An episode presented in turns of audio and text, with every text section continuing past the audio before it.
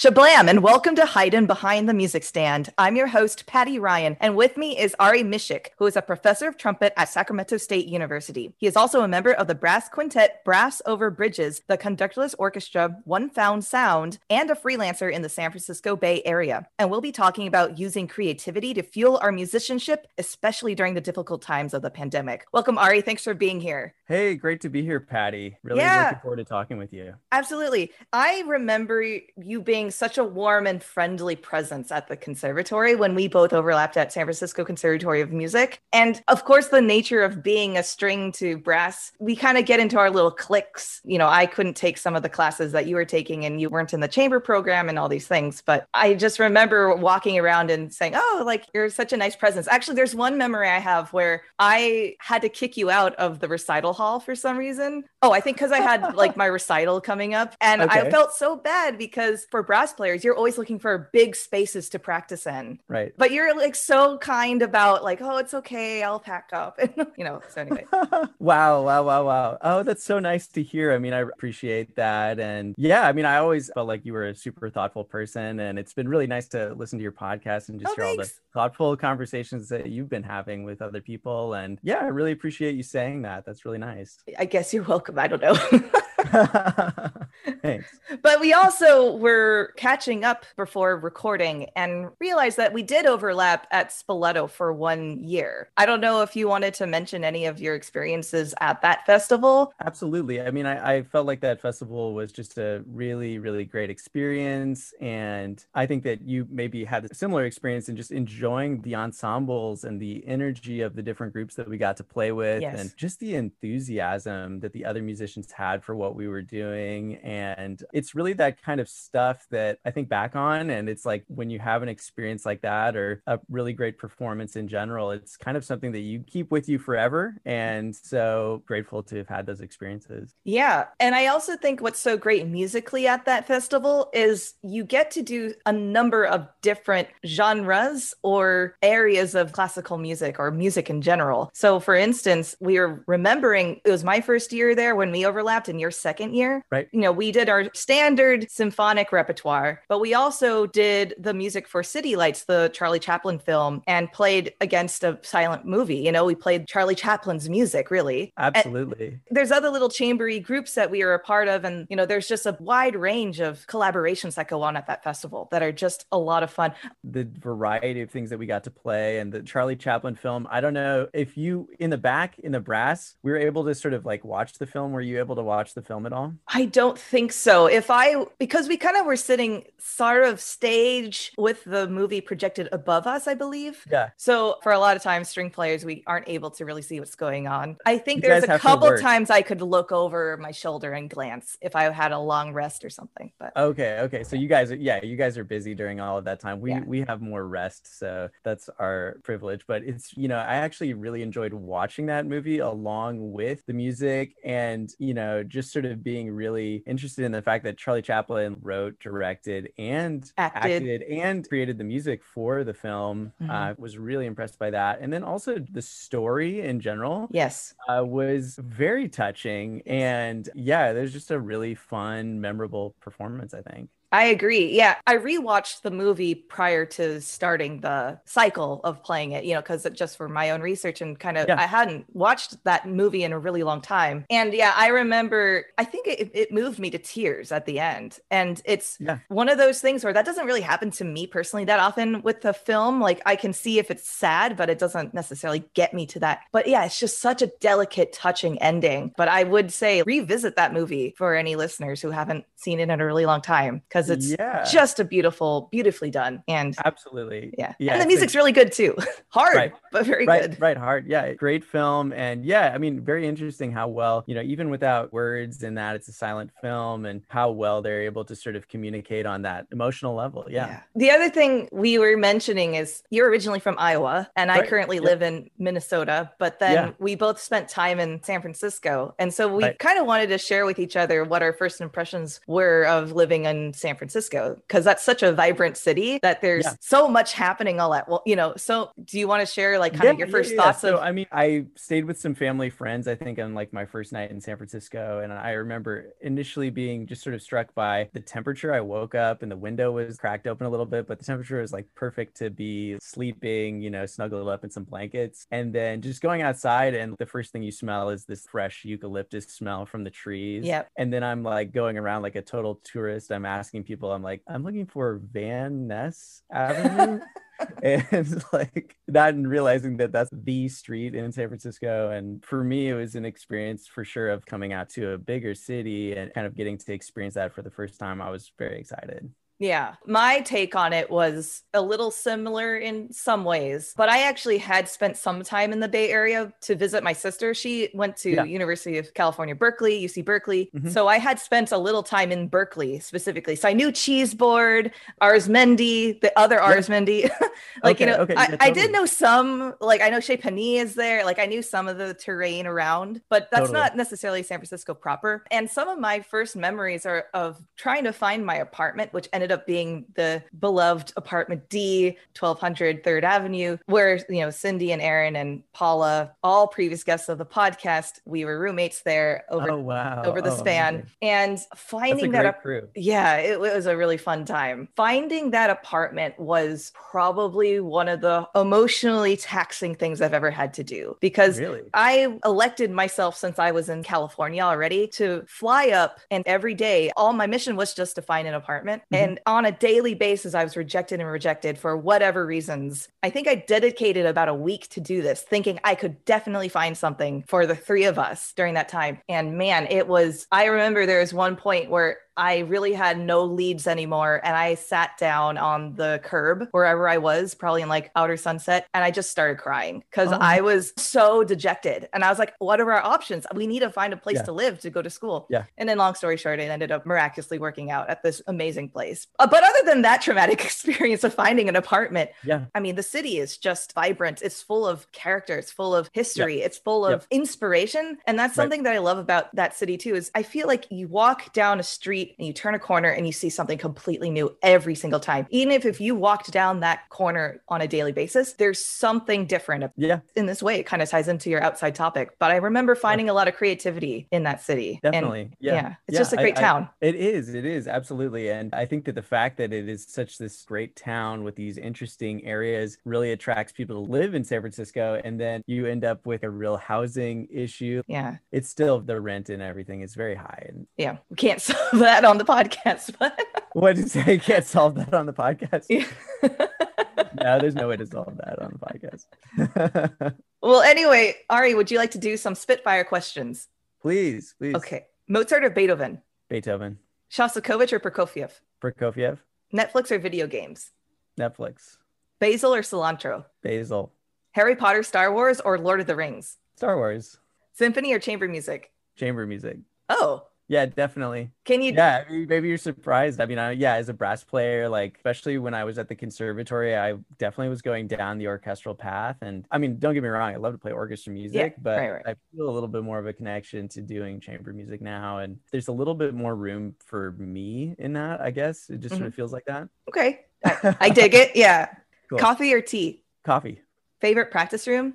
I really liked practicing in the classrooms at SFCM. Oh, And yeah, yeah, yeah, yeah. I really liked practicing in those just because they had nice windows out and Yes. they were pretty big spaces. So if I could ever find a classroom, I would grab one and try to spend more time practicing than looking out the window, I think.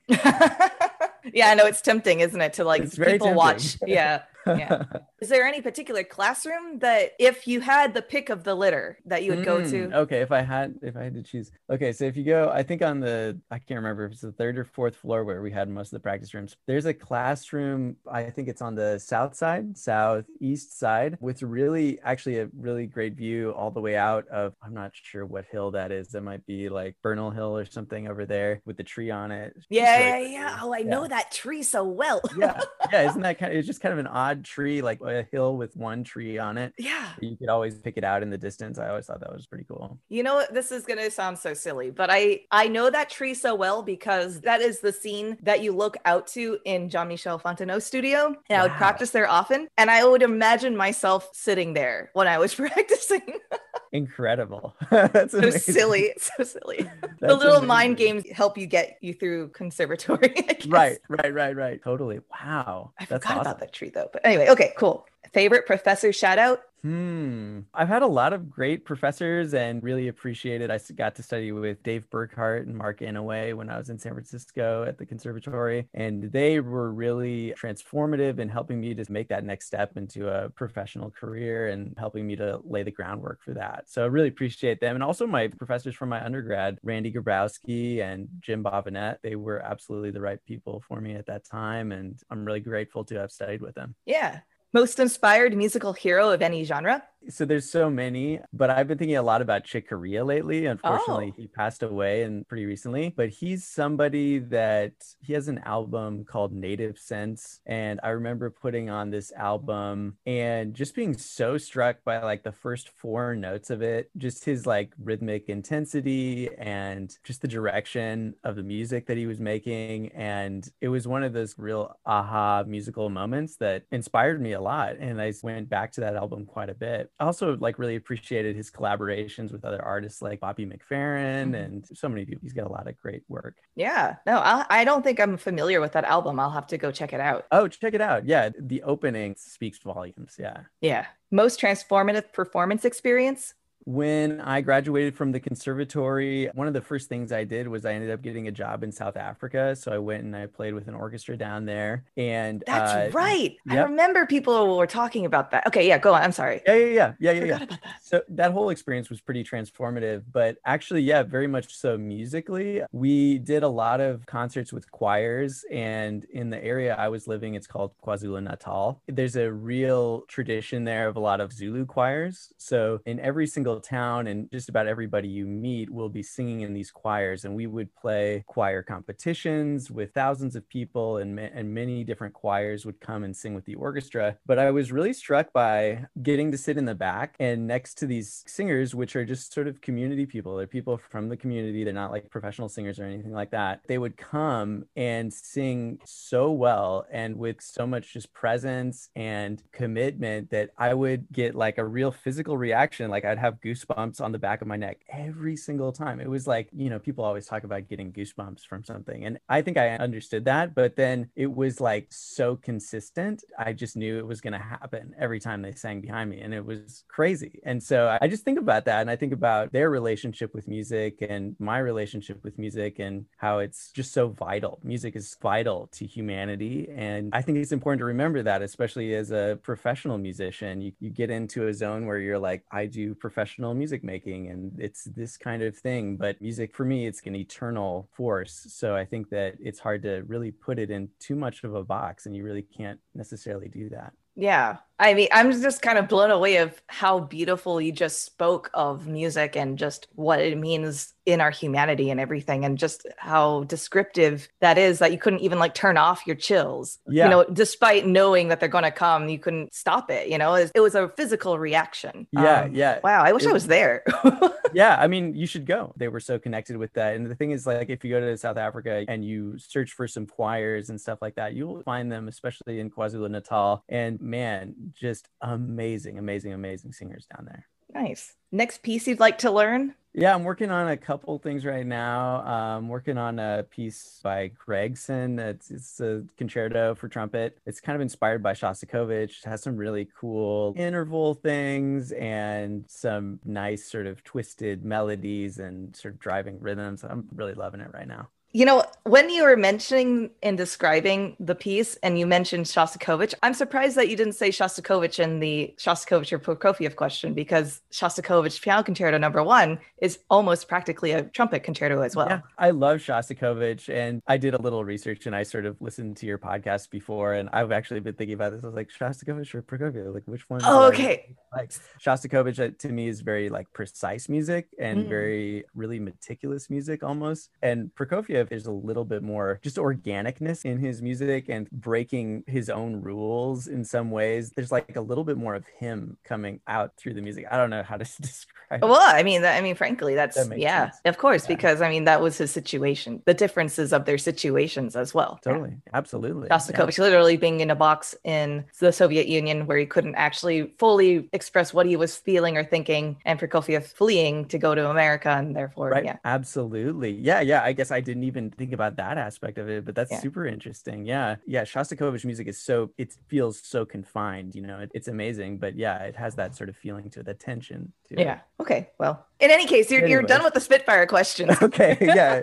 Well, Ari, can you walk me through your musical origin story? How did you Yeah. find a trumpet? When did you decide that that was the career for you? Walk us through your musical education and all the steps that brought you to where you are today. Yeah, for me, I grew up in a musical family. My grandfather was a child of Italian immigrants, and he ended up living in Iowa. And he had in this little town, along with my grandmother, who's a pianist, they ended up having an accordion studio of like over a hundred students in this little town. So like everybody at that time was playing the accordion. Which That's awesome. yeah, it's super crazy. It's both my parents are musicians too. My dad used to play the trumpet, and my mom was a flute player, pianist, and choir director. And they they've continued to do music all along. My dad still is playing. Um, he plays something called the electronic valve instrument now, and he has a band called Worldport, and they do like jazz influenced world music and stuff like that. So I just grew up around all of that, and I I grew up meeting musicians, and I admired them, and I I wanted to be one of them. And so I went through the process, and my parents did a lot of talking with me about you know what the career path is like. And I'm I'm not sure that any amount of preparation from your parents telling you what the career path is going to be like is going to prepare you for what the career path is actually like. Is Right. maybe you can relate to that. It's so different going through it yourself and finding out what it's like to be a musician. I think today. So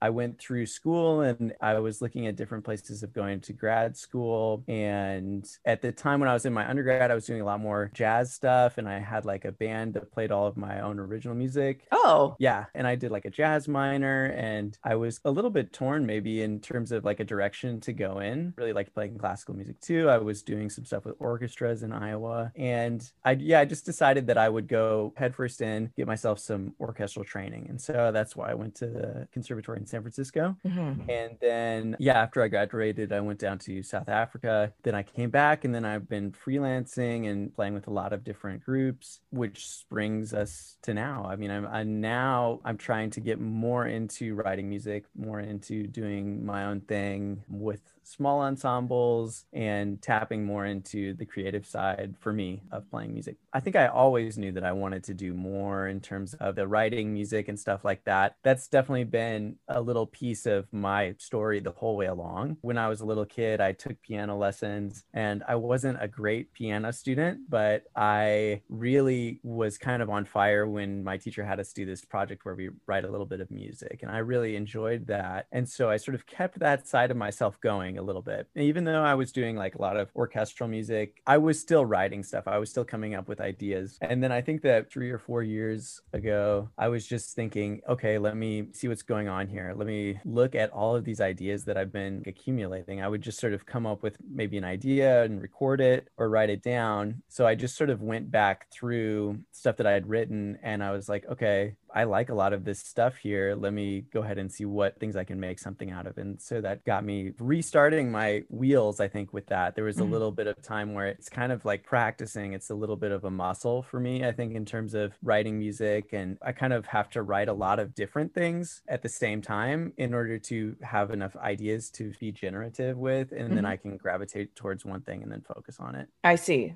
Did you ever take any composition classes or lessons at the conservatory or anywhere in your studies? Yeah, so I did. I was maybe going to do like a double major in composition actually early on in undergrad, and then I ended up not doing that. But then when I went to University of Northern Iowa, I had a really great jazz professor, Chris Merz, and we worked on some composition stuff, and he sort of helped me to refine and find some new ways to kind of look at some of the music that I was writing. And at that time, and, and really all through that, I'd just been been mainly writing jazz music. It's only recently that I've been like writing some classical music. I'm probably going to take some lessons and work on oh, you know, okay. sort of refining and finding a little bit more of my voice in that. It's kind of new territory for me. Right. And not to veer so much away from your compositional pursuits, but can you describe some of the groups that you're a part of? Yeah, my brass quintet, Brass Over Bridges, is a group that the name of the group sort of really describes a lot about the ethics of the ensemble. And the idea of the group is connection. And so that's sort of between whether that's connection between or across genres or across sort of different musical idioms or within culture and among people, you know, and also just the connection between the performers and the connection with the audience and that sort of thing. We find different ways of creating projects around that. And before COVID hit, we were about to do a program of music by female composers. Mm-hmm we had some stuff on there that we were excited about. We had like commissioned uh, this composer Julie Barwick to write a piece that was based on four poems by different San Francisco poets, and each poem is sort of like a different lens on life and the Bay Area and that sort of stuff. We felt really good about the project. I think it had a lot of interesting points of connection and similarity between music and poetry and things like that. Mm-hmm. That's a little bit about that group. And yeah, and then the other group I play with is uh, one Found Sound. That's a democratically run conductorless orchestra, and I've been playing with them for a while now. I think maybe six years or something. I was going to say, um, were you there since their inception? I was in South Africa during the oh, first okay. year. Yeah, I got to sort of catch up and play with them when I got back, and I've just always appreciated the people that I get to play with in that group. And I think there's a lot of care for the music. There's a sense of care for the ensemble from musician to musician i think which is really good and ownership from every single person which is is kind of like the musical experience that i'm looking for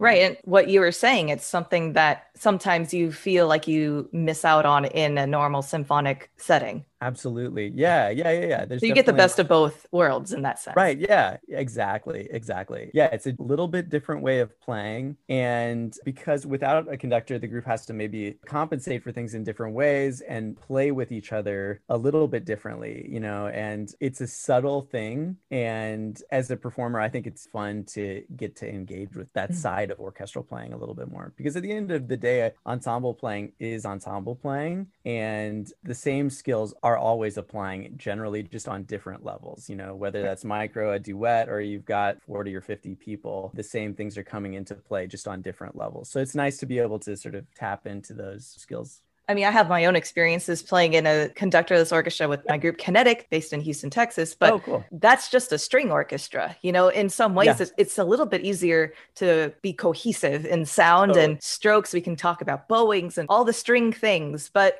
right. to add winds, brass, percussion on top of that, to me, it sounds so intimidating to do. But obviously, totally. I mean, yeah, One Found yeah. Sound's been so successful. Yeah. With chamber music, yeah, I think that for string players, you have so much visual information that you can communicate with each other. And just with winds and brass there's less but there's still you know there's movement there's still ways there's the breath there's different ways of sort of communicating in that way i think. And it's really nice to have to have your radar like all the way up for that sort of stuff i think. It makes the music it adds a little bit more life to it when you have to be a little bit more on the edge of your toes for things that you might normally just be like that's simple but you really have to be fully engaged. So yeah i think that that's a cool cool thing about it. Yeah. You're also a professor at Sacramento State University. How has that been, especially since the pandemic, being a brass yeah. player? Yeah, there's certain things about it that are are really difficult. Yeah, I'm I'm like really looking forward to being back in person. There are certain things about it though that have been a little small silver lining. One is that it's gotten me to ask my students to record themselves a little bit more. Okay. And help them to engage with that process, which can be so helpful for us. And just giving them a little goal every week to turn in a recording to me so that I can listen to it and it's a little bit better quality than what I can hear over Zoom. Sure. And then we can go through and we can talk about it. For me with a, like a lesson, I like to have time when I'm like, okay, we're going to just workshop stuff. We're going to go back and forth. We're going to talk about things. You're going to play a little bit and then I'm going to stop you and we're going to continue that process. And then I also like to have time that's giving them a performance opportunity like a Oh. weekly they have to be fully prepared on something whether it's small or a full etude or something like that and just be ready to go ahead and perform it and i'll pretend that i'm in the audience i like having that sort of two aspects of things i don't think you want a lesson to be all like here make it feel like an audition for somebody Right. um, but i don't know if it can also go the other way if you spend the whole lesson just workshopping things Yeah, no, absolutely. And also that brings a more of a dimension to the screen that you can use this Yeah. virtual option in multiple different kinds of facets. Yeah, that's really clever to consider and implement in your teaching. Thank you. It's nice to be able to go back and if we've got the recording there, we can just rewind it and we can listen to a certain spot and we can focus on that. Right. Since you're my first trumpet player, Yeah, trumpeter, Sure, both. really? Oh, okay. yeah. Yeah, no, it could be either one. Trumpetist. Trumpet trumpeteer? I don't know. Trumpeteer, yes. I prefer trumpeteer. Can you talk a little bit about specs about the instrument, talk shop, how many different kinds of trumpets there are, what the parts are, and generic things for someone who might not have any idea about a trumpet? yeah, yeah, yeah, yeah. Okay, yeah, the trumpet is a brass instrument that you play by vibrating your lips. It has a long history and it started out without any sort of valves on it. And so you could only play in the harmonic series. And that's where you have these Baroque pieces that are sort of very high in the upper register because that was the only range where you could actually play scales. Right. And, And, so that's uh, kind of like a bugle. Yeah, yeah. So the real history of the instrument is that it had a lot of utility to society and it was used mainly for like war and for signaling people. Mhm. And that's something that is an interesting aspect, I think, of the trumpet that is still a huge part of the instrument today in the way that it's used. It can play loud and it plays a lot of sort of fanfare type music, even in like all of the standard orchestral repertoire. It's like all of this sort of like fanfare type music, I would say, and signaling. And so that's just an interesting aspect of the instrument. I think that it has this projection of strength, but it also, which I think is also really cool, it has like a very sort of sensitive side to the instrument and it can be very expressive and colorful in different ways. So that's a little bit of the story of the trumpet. Mhm. So over time, there were technical advances to the trumpet, and that's where you got the piston. So you got those like three and then a thumb trigger thingy going on, right? Yeah, with the valves, we're oh, able sorry, to... they're valves. I'm sorry, I don't Yeah, know. It's okay. It's okay. okay. no, they're pistons. Yeah, they're pistons. oh, okay, okay, okay. Yeah, you're right. With those, we're able to play chromatically. And before that, trumpet players were not able to play chromatically, and they had to show up to a gig with like a lot of different crooks so that they could add different lengths of tubing to the instrument and so that they could be functional in different keys you know and the consequence of that is that like you know a lot of composers like say like beethoven they didn't write a lot of music for the trumpet because at that time there wasn't necessarily a whole lot that they felt like the instrument could do Yeah, it's a little limited. I, it- yeah, if you can only play in the certain key that the Yeah, harmonic yeah. series of that key. Yeah, yeah. Right, absolutely. So, yeah, as a consequence, we didn't get some music from certain composers that it would have been really nice to get some great music from. But on the other side of that, I feel like the trumpet and brass music in general is a little bit, we don't have necessarily the same canon of composers writing for us, but we also, which in my opinion, maybe makes the future a little bit more open or that sort of feeling. Yeah, I remembered. Isn't there a Haydn trumpet concerto or something like that? There is a Haydn trumpet concerto. Yeah, we were lucky enough to get it. The Haydn trumpet concerto is one of the first pieces that we were able to play in a scalar way in the low or middle registers. So the first three notes of the Haydn concerto are just in E flat major three notes, but it was actually like really significant for the instrument. Just the first time that we were able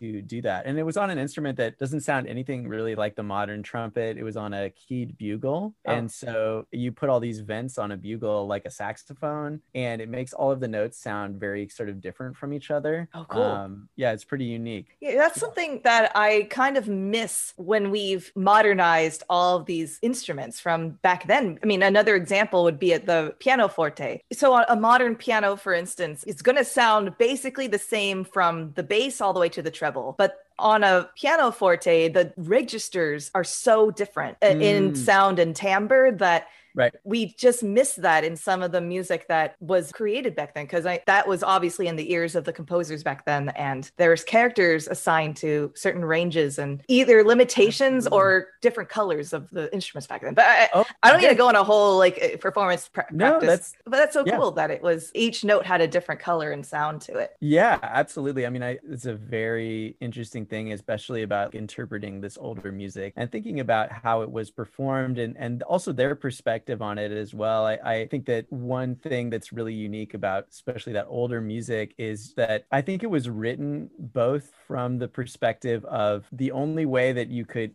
hear that music was if somebody performed it. So it was written, a, lot of it, I think, was written to be enjoyable to perform and also enjoyable to listen to. Because I think that that was part of spreading your music was do people like to play it? Is it fun for them to play? So there's some fun qualities, I think, to classical music, especially. Yeah. Yeah. So in modern times, there are multiple different kinds of trumpets because they're also pitched differently. How Yeah. many different ones are there? And why are there so many different trumpets? Well, the reason that we have so many different trumpets has to do with just the nature of the instrument and that you're always battling against the harmonic series. So we're as we get into the upper register, the harmonic series gets closer and closer together. And so for us, certain things will fit differently depending on range. And Okay. so that's one of the reasons why you see like if you think about different keyed trumpets, one of the you know, I mean, guess the most major like different keyed trumpet that people see is the piccolo trumpet for Baroque repertoire. And it's really short. And the reason for that is that you take away all the tubing and all of a sudden you're not playing as high in the harmonic series, but so the interval structure allows you to be just a little bit more accurate and feel a little bit more comfortable. So I appreciate all of the different keyed instruments for the comfort that they give me. Yeah, different repertoire, different like excerpts. You're really grateful to be able to pull out an E flat trumpet and play something on it, or you know, even like C trumpet in orchestra versus B flat trumpet for In string band. players in orchestra. It's like you're always playing the key of A, D, E, G, stuff like that. If you're playing it on a B flat trumpet, you're putting everything into the key of B major, F sharp major. You know, not great keys for the instrument intonation wise, and Right. then also a little bit more uncomfortable with your fingerings or whatever. That being said, like there are many amazing, amazing players that play B flat trumpet in orchestra, and that's what they do mainly in the UK, especially. So Oh. that's just my take on it. Like Yeah. it's definitely here for me to play C trumpet in an orchestra, but it's just the tradition that they have Yeah. in America right Fair now. enough. And I also was curious for me in orchestras as a cellist, it's easy to kind of blend in. You're part of kind of the mass army of strings, but being a trumpet person, yeah, yeah, being a trumpet person. no, it's trumpeteer, isn't that? That's what I've coined it. Yeah, yeah, yeah, yeah. Trumpetista. Trumpet- it's as if you're a piccolo, you're exposed. Like Yeah. whatever you play, anyone's going to hear it at all Yeah. times, right? Yeah. What is the scariest moment you've ever had on stage in that way? Yeah. Okay. Is it um, also Sprock? Is it? Oh, that's that's really great. Uh, yeah, yeah, yeah, that's a great question. Yeah, the, the trumpet can be a really scary instrument to play. Fortunately, the reason that people get into the trumpet, and I think this is where people get this idea of like trumpet personalities, is that generally trumpet players don't pick this loud instrument because they don't like to be heard. They like to be heard. So Yeah. that's that, that's kind of like a universal trumpet thing. They want to be heard. Yeah, I mean, outside of that, yeah, it can be absolutely terrifying, and especially like with you know a big orchestra, it can be very exposed at certain moments. Actually, one of the scariest moments for me. Have you played Rite of Spring before? Mhm, mhm. Okay, so That's just a scary experience in the entire orchestra. yeah, it's scary so- for everyone. Everyone's scared out of their mind. Yeah, I got to play that with the San Francisco Symphony. It was super Oh, cool awesome. and I was so excited. And I was playing, I think there's the fourth trumpet part. And so the fourth trumpet part, there's some stuff in it, generally not too bad, like fine. But there is one moment in there that is like extremely difficult to count. And the fourth trumpet player comes in all by him or herself. And the whole rhythm of the orchestra at that moment is like really up in the air. It's just like a very confused moment. And if the fourth trumpet player does not enter correctly and nail down these series of 16th notes or whatever it is, it runs the risk of really throwing off the entire orchestra. Like Yeah. the, the all of the other trumpet players are going to enter based on that. Oh, They're no. not necessarily counting out your part for you while you're in it. Right. So I just remember that moment feeling like the, oh, the God. the world was like on me. yeah, yeah, yeah, yeah, Little yeah. fourth trumpet player coming in to sub with them, and fortunately it went well. So Okay. it, was- it went well. but yeah, I mean, that's like just eh, that's an intense moment. And sometimes you just gotta ride the wave. Yeah, I was gonna say it. I could see myself in that position, being confident, but then in the moment, last minute, doubting myself, and then saying, "Well, wait, did I doubt?" But then I'm like, "Which one is it?" Like, I'll just go Yeah. now. Yeah, yeah, yeah. That's just one of those moments. There's no, yeah, no room for doubt. well, is this a good time to take a break? Yeah, let's take a break. Okay, cool. We'll be right back.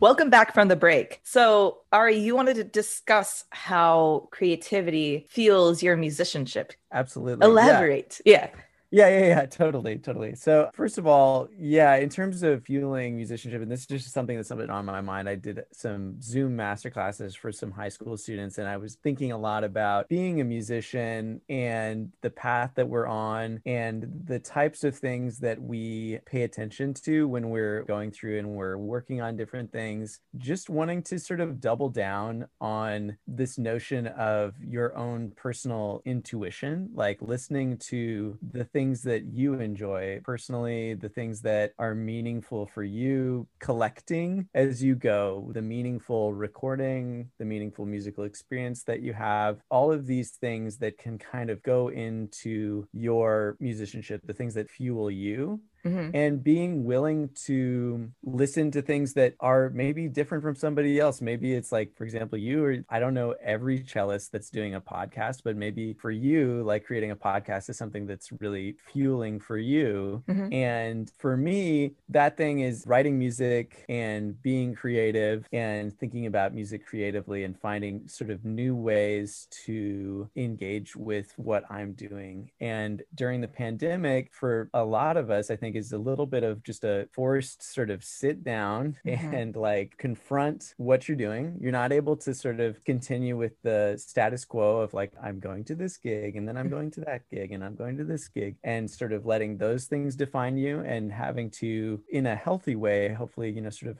redefine, you know, what it means for each of us to be musicians. And from what I've gotten out of that for myself is just the notion that I need to really listen to my need to be creative and to really follow my nose with that. So that's why I've been I've been writing a lot of music and creating some pieces with video and other things like that. For me, it's the kind of thing where I once I start working on a project like that and I'm in the middle of it and everything's fine or cool, I, it's very easy for me to just like lose track of time Mhm. and just be fully engaged with what I'm doing. And it's just such a nice space to be in that I'm realizing more and more that that's something that's just really important to me. Like, if I love it so much, why aren't I doing more of that? So that's why I'm pursuing that. Throughout your musical career, have you discovered what your creative process is? And if so, what are those steps that you have discovered? Yeah, yeah, totally. That's a yeah, that's great. So for me with creativity, um, I feel lucky that I grew up in a house. My dad is an artist, and in Mhm. addition to being a musician, professional artist, and he illustrated a lot of different books and does fine art now. But the creativity was has been a topic on my mind since I was a little kid, and the notion that I have about creativity, and this is maybe I think a little contrary to how a lot of people feel about it. I feel like it's very much a process that everybody can go through. Mm-hmm. Everybody's creative as long as they are willing to engage with the process. And there are certain aspects of it when you get an idea that you, you're really in love with. There's certain sort of magical aspects of that. But for me, it's very much almost just like a craft to creativity, if that makes sense. Mhm. People think of creativity as being without craft, but I think that there's craft to creating that space. And for me, what it is is mainly just starting with something that catches my ear, or it could be, you know, in terms of writing music, you know, there's plenty of days that something doesn't catch your ear, or maybe a lot of things are catching your ear. It's just sort of a matter of then limiting yourself, settling on one thing, saying, I'm going to, okay, well, this is the idea that I'm going to work with for today. And there's a little bit of discipline yourself around that. That's a process that we can all, you know, engage with, whether that's like brainstorming or going off of things and, and just being aware as we go throughout our day of different things that we find to be interesting or inspiring and making a little mental note, being willing to go back. And I think it's also just the, the license, you know, to be creative. A lot of, I know so many people and that are musicians that I feel like say, well, I'm not creative or like they don't necessarily see themselves in this sort of creative way Mm-hmm. But I think that there's an opportunity there. And in that, they have a harder time sort of like letting themselves go and trying different ideas. Right. Taking a risk, in other words, sort of idea. Yeah. There's definitely risk involved with it. And there's sort of a lot of fear that you end up wrestling with.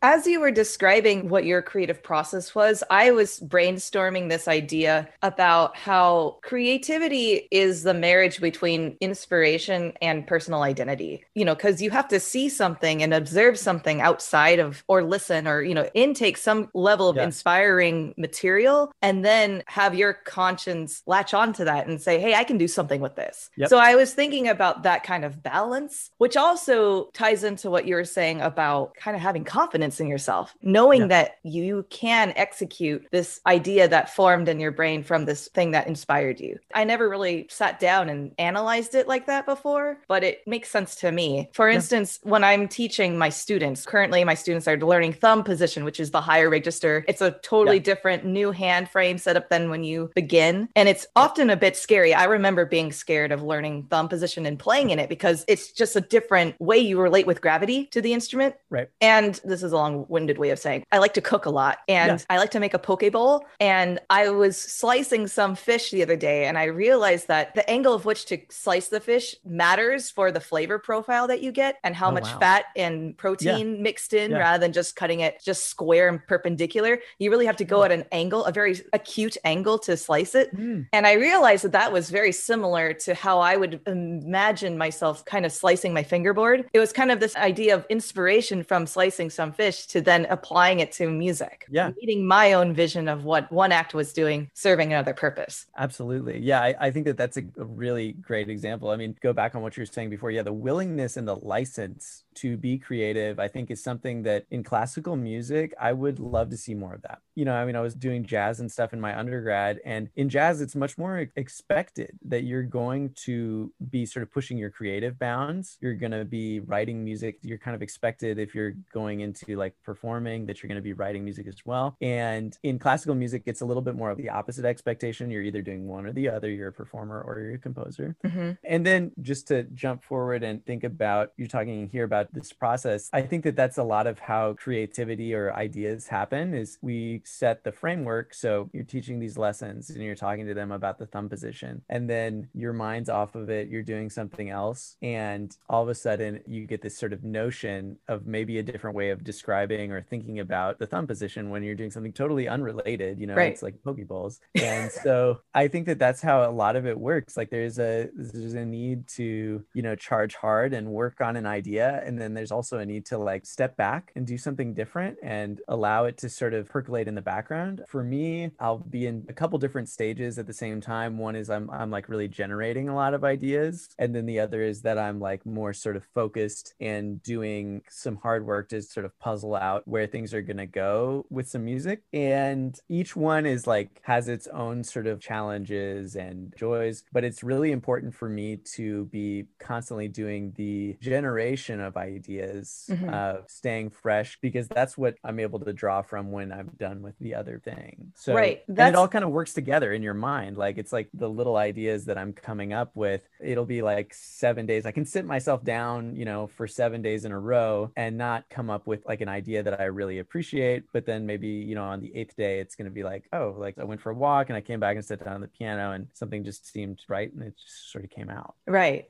there's also a bit of experimentation when it comes to creativity right because there's there's got to be a way that you get inspired you have an initial idea but you have to execute it there's a bit of an experimental process because not all ideas are good right not everything right. is going to right. actually yeah that's kind of what you were just describing a little bit was that yeah absolutely i mean it's kind of like your own scientific method like you're coming mm-hmm. up with the things that you're studying are these little ideas or whatever that you have and then the judgment comes in then you know relying on your your intuition to decide you know what are the things that i really like? What would i want to put on the radio in my car and listen to? Or what would i want to like sit down in a concert hall and, and listen to? What would be interesting for me? You have to trust yourself a little bit and then go with that. And then there's always like you know you're gonna look back on it and you might hate it you know like see like that might... was that's another yeah. thing i wanted to touch on and in my personal observation of how i've i guess again this is all kind of a first initial analysis analysis of my creative process that there's an element of I don't necessarily know if this is the best word to use, but destruction that mm-hmm. at some level you have to reanalyze what you did and see if that was good or bad. And yeah. And I actually find sometimes in this destructive process that that actually fuels more of my next inspiration to generate more creativity. So there's a bit of a cycle, at least in my experience. I don't know. Do you have similar experiences? Yes. Yeah, I mean, it's very interesting. I think that there's certain things that I've made that for me have been more durable over mm-hmm. the years. And then there's certain things that don't last. Maybe I made something and then like two months later, I'm like, that's not me, you know? Mm-hmm. And so I think that that's where a lot of fear comes in, especially around the creative process is like, you know, looking back and being kind of reflective on things and seeing like, oh, well, I don't like that or I don't like that. And it can kind of erode a little bit of your confidence in the future. But I mean, just like practicing, you know, it, it's a practice practice. You know, same with our instruments. We just have to know that we're not going to stay the player that we were 10 years ago. You know, right. we're, we're in the practice room today and give yourself sort of the courage and, and a little bit of the forgiveness to know that it's a valuable thing for you and keep going. Yeah. I also was thinking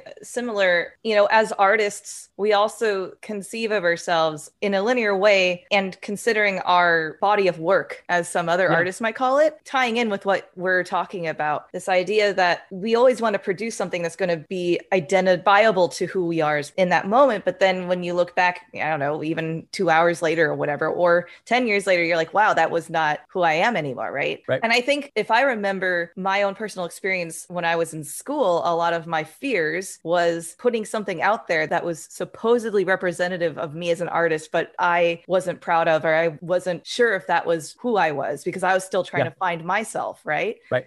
So years later, now here I am. I mean, obviously, it's a process, as you're saying, it's a lifelong right. journey, but I have more confidence in myself now to take more risks or do things that I know 10 years ago I wouldn't have done that or something like that. Absolutely. Yeah. I mean, it's it's really hard to get past certain aspects of it. If that's the stage that you were in at that time, that's fine. And like, you know, there's certainly is a developmental time for all musicians. I guess for me, in hindsight, it's comforting for me to know that your audiences are with you you throughout your entire life and they see the changes that you go through and experience yeah. those little snapshots of your life in that moment. Right. And so right. we're not just all being analyzed 100% on one performance. I mean, right. some occasionally, I suppose, but yeah. I mean, it is a whole body of work. Your work is ever evolving and it's going to be representative of your entire yes. life, which is such a cool thought to consider. Right. Yeah. Yeah. yeah I, I think that that's really well said. You know, like you said, you know, maybe 10 years ago, you'd have a little more fear or put a little more emphasis on putting something out and feeling feeling like this is going to be me. And I totally feel like that. You, we wrestle with that and sort of, we always want to put out the best. And it's easy for that to, in small ways, kind of get in the way of putting things out there or like creating. And it's easy to stop yourself because you're like, well, this isn't my magnum opus. But there's also just a need to, you know, realize and look at other musicians or artists, like how many bands do we love that we don't love every single song that they have or or right. how many artists, classical composers do we love? And there's some pieces that we don't care for as much. It's a part of the process. And, you know, overcoming that fear is vitally important to releasing the work do we want to be prisoners of our greatest you know work or do we want to just get down to business and do it and make the thing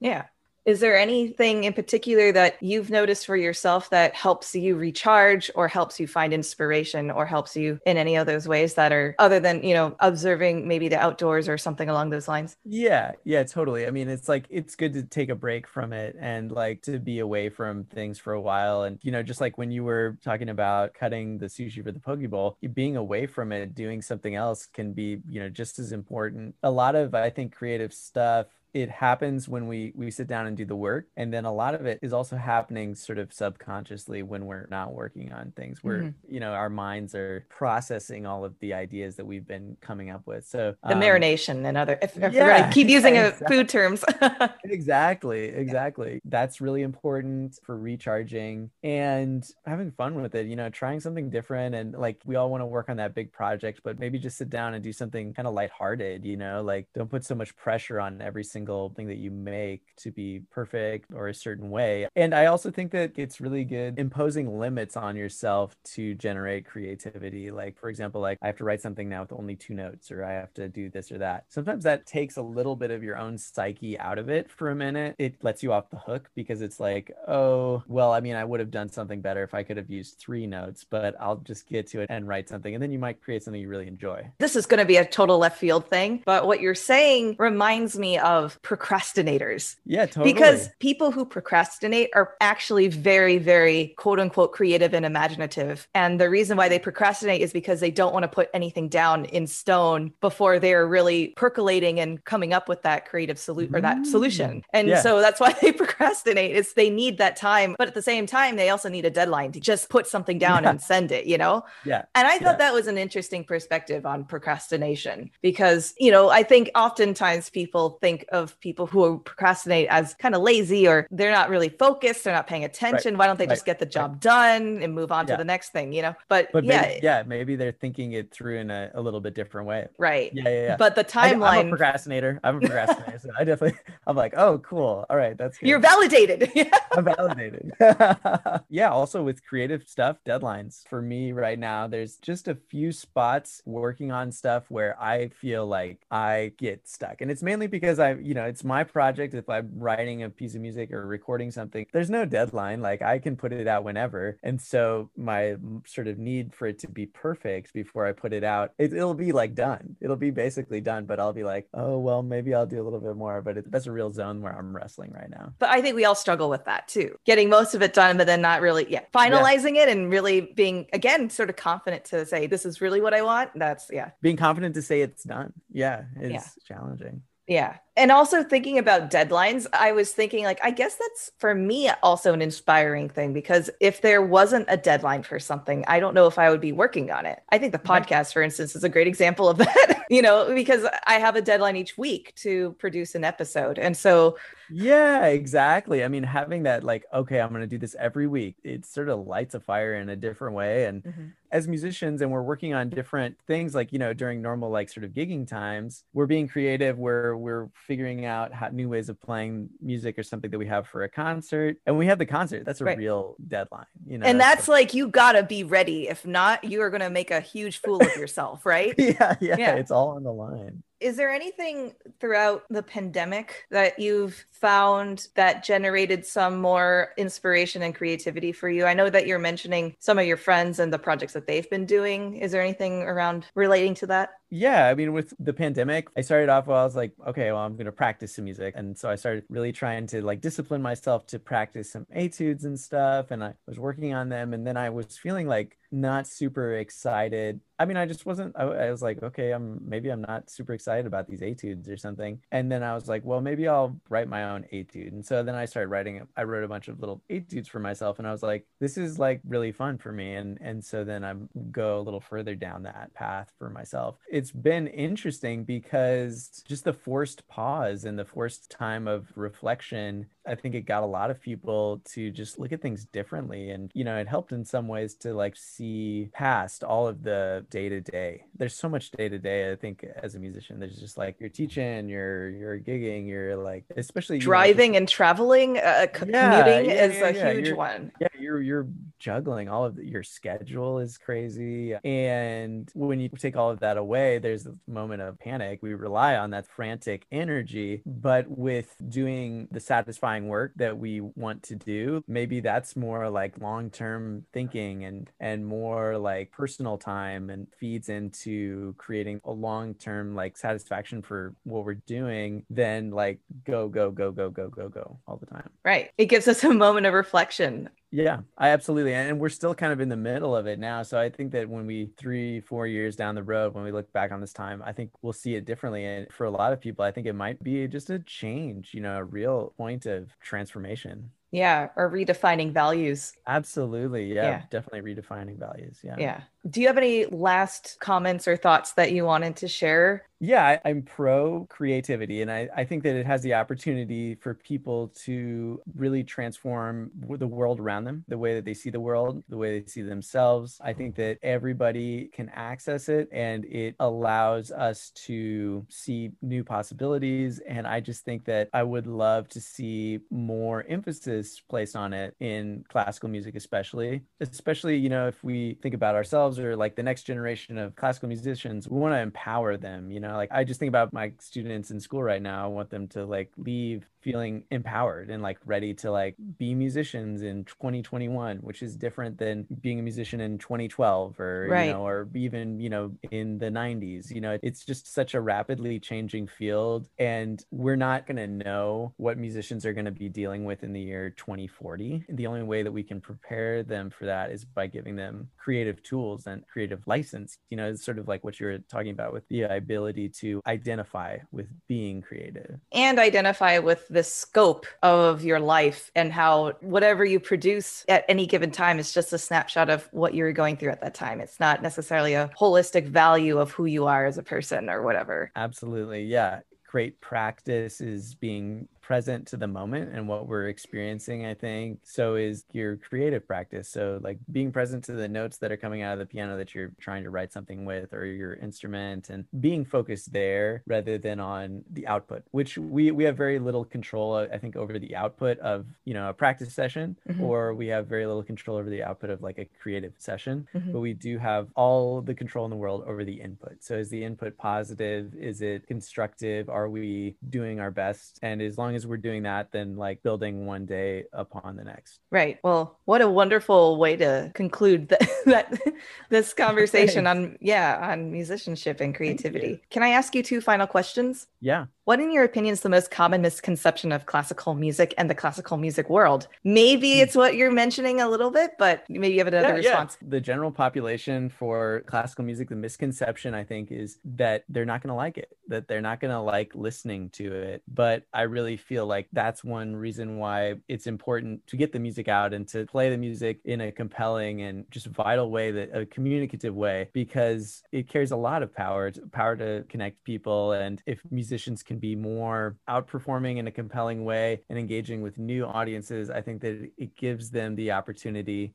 to see classical music, to hear it in a new way, and to potentially see themselves as somebody that listens to classical music. Yeah, I mean, I think that that is strange, I guess, for me, misconception, but I have a bias, right? I'm in the field. I grew up listening to classical music. Right. I don't see it as a barrier. While you're responding, I was thinking, oh, you know, why do people who don't really have the same background background that I do think that it is something that they're not going to like. And I thought, well, maybe is it because there's so many jingles that they get sick and tired of listening to commercials? And, you know, there's this barrier of some people think that they need to understand the music and understand yes. the theory yep. in order to really appreciate it, which I mean, there's some level of truth to some extent, but that's that's not necessarily fully it either. But I think there's something about pop music there's hooks there's yeah. melodic hooks and little background textural things that yeah. signal to your brain oh this is this song and i like this song this makes me feel like i'm back in the club or this it reminds them of a memory a good memory that they had and i think that classical music has those hooks too yeah. but i don't know if we sell it that well not just as mm. performers but how we even market classical music to the broad audiences as well yeah that's that, really interesting i mean I, I guess that's why pieces like beethoven Beethoven's Fifth Symphony are things that people remember because they remember the three, four, yeah. four yeah. first notes. All good. Whoops. yeah, yeah, no, totally. How many are there? Yeah, it's like we know that we enjoy it, and we know that we've experienced amazing, amazing classical music. You know, that's how you you sort of fall in love with it, is you this experience of it. With most people, I don't I don't know if even a lot of students in music school or even students in high school, not knowing certain like you know sort of staple pieces or stuff like that. It's just like we know that there's like compelling music out there, and and I think that just like getting it in front of people people and letting them sort of listen to it in just a really we're just going to listen to it sort of way really letting the music speak for itself is yeah. good because when people listen to pop music they don't necessarily feel like oh i need to know like let me research the history of pop music right exactly yeah. understand this. It's a little bit like that like the, the music does speak for itself and if it's given the right chance in the right way i think i think a lot of people can sort of open their eyes and have a fresh way of experiencing music through classical music. Yeah and my next question is after all the impact that COVID has done to classical music, what do you think is something positive that will enhance and carry on in our profession? Yeah, I mean, a little bit like what we were talking about before. I think we are going to see people being more creative and having more license to do that. I feel like I saw a lot of creative output from a lot of people where I was like, oh, I, I had no idea that you were interested in that style of music, or I had no idea that you were, that that was a part of your musicianship. And and i found that to be really you know encouraging for me and and probably encouraging for a lot of other you know musicians. And it's a little bit like kind of needing somebody to jump in there first and do it. And then everybody being like well hey i kind of like doing that too. Like i don't want to just do the same thing. And so in that respect it's a cool time for the music and it's a cool time for musicians to capitalize on and push things into the next decade and see what things we can create. You know there's so much future ahead of us us and different ways that we people are thinking about shaping the music right now, which I think is really cool. Yeah, that's not an answer I've heard often. Uh, really? Yeah, but I think it ties in obviously with with all you're saying. so yeah, totally. Are there any platforms or websites for listeners to learn more about you or any upcoming projects? Yeah, you can follow me on Instagram, just my name, Ari, uh, M I C I C H and also like if you would like to follow me on youtube i think that they can find me just by searching my name they could become my 17th follower which Yay! would be really great i think i'm gonna when i get to 20 subscribers i think i'll throw a 20 subscriber party uh, little video. That'll be fun. Any? What about your other? other oh groups? yeah. Oh, and and then uh, the brass quintet, brass over bridges. You can check out our website. Sign up for our email list. Sign up for my email list on my website, arimicich.com. We don't send out a lot of email blasts, but we do when it's important. So you don't have to worry about getting too much spam. Please sign up, follow. Oh, and One Found Sound. Yeah, yeah, yeah. And uh, sign up for the One Found Sound email list as well. They're also on social media. Nice. And if you enjoyed listening to this podcast, go ahead and press that subscribe button and leave a review on Apple Podcasts. The reviews and ratings help this podcast be more visible to others, and it's a free way to support the podcast. Another free way is to tell your friends and family about it, and you can always become part of the Haydn Behind the Music Stand family by donating to our Patreon page at patreon.com slash Music Stand. Don't forget, there's a Spotify playlist available that contains all the pieces we've discussed on the podcast. And please do not be discouraged by the length of the list because it's all really great music. And the link is always in the description of each episode. Also, it's a non threatening way to introduce yourself to some of the music that we've discussed. You can just dive in and just click one track and just say, hey, I'm going to listen to this right now and see if I like it or not. And there's plenty of genres on there. So Follow us on our social media Facebook, Instagram, and Twitter, all at Haydn Music Stand for more content. Thank you so much, Ari, for being on the show today. It's such a pleasure to reconnect with you and see that you're doing really well. Hey, it's been really great to talk to you, Patty. And uh, yeah, thanks for having me on and congrats on the show. You're doing awesome. Oh, thank you. And thanks for listening. Sushi, say bye.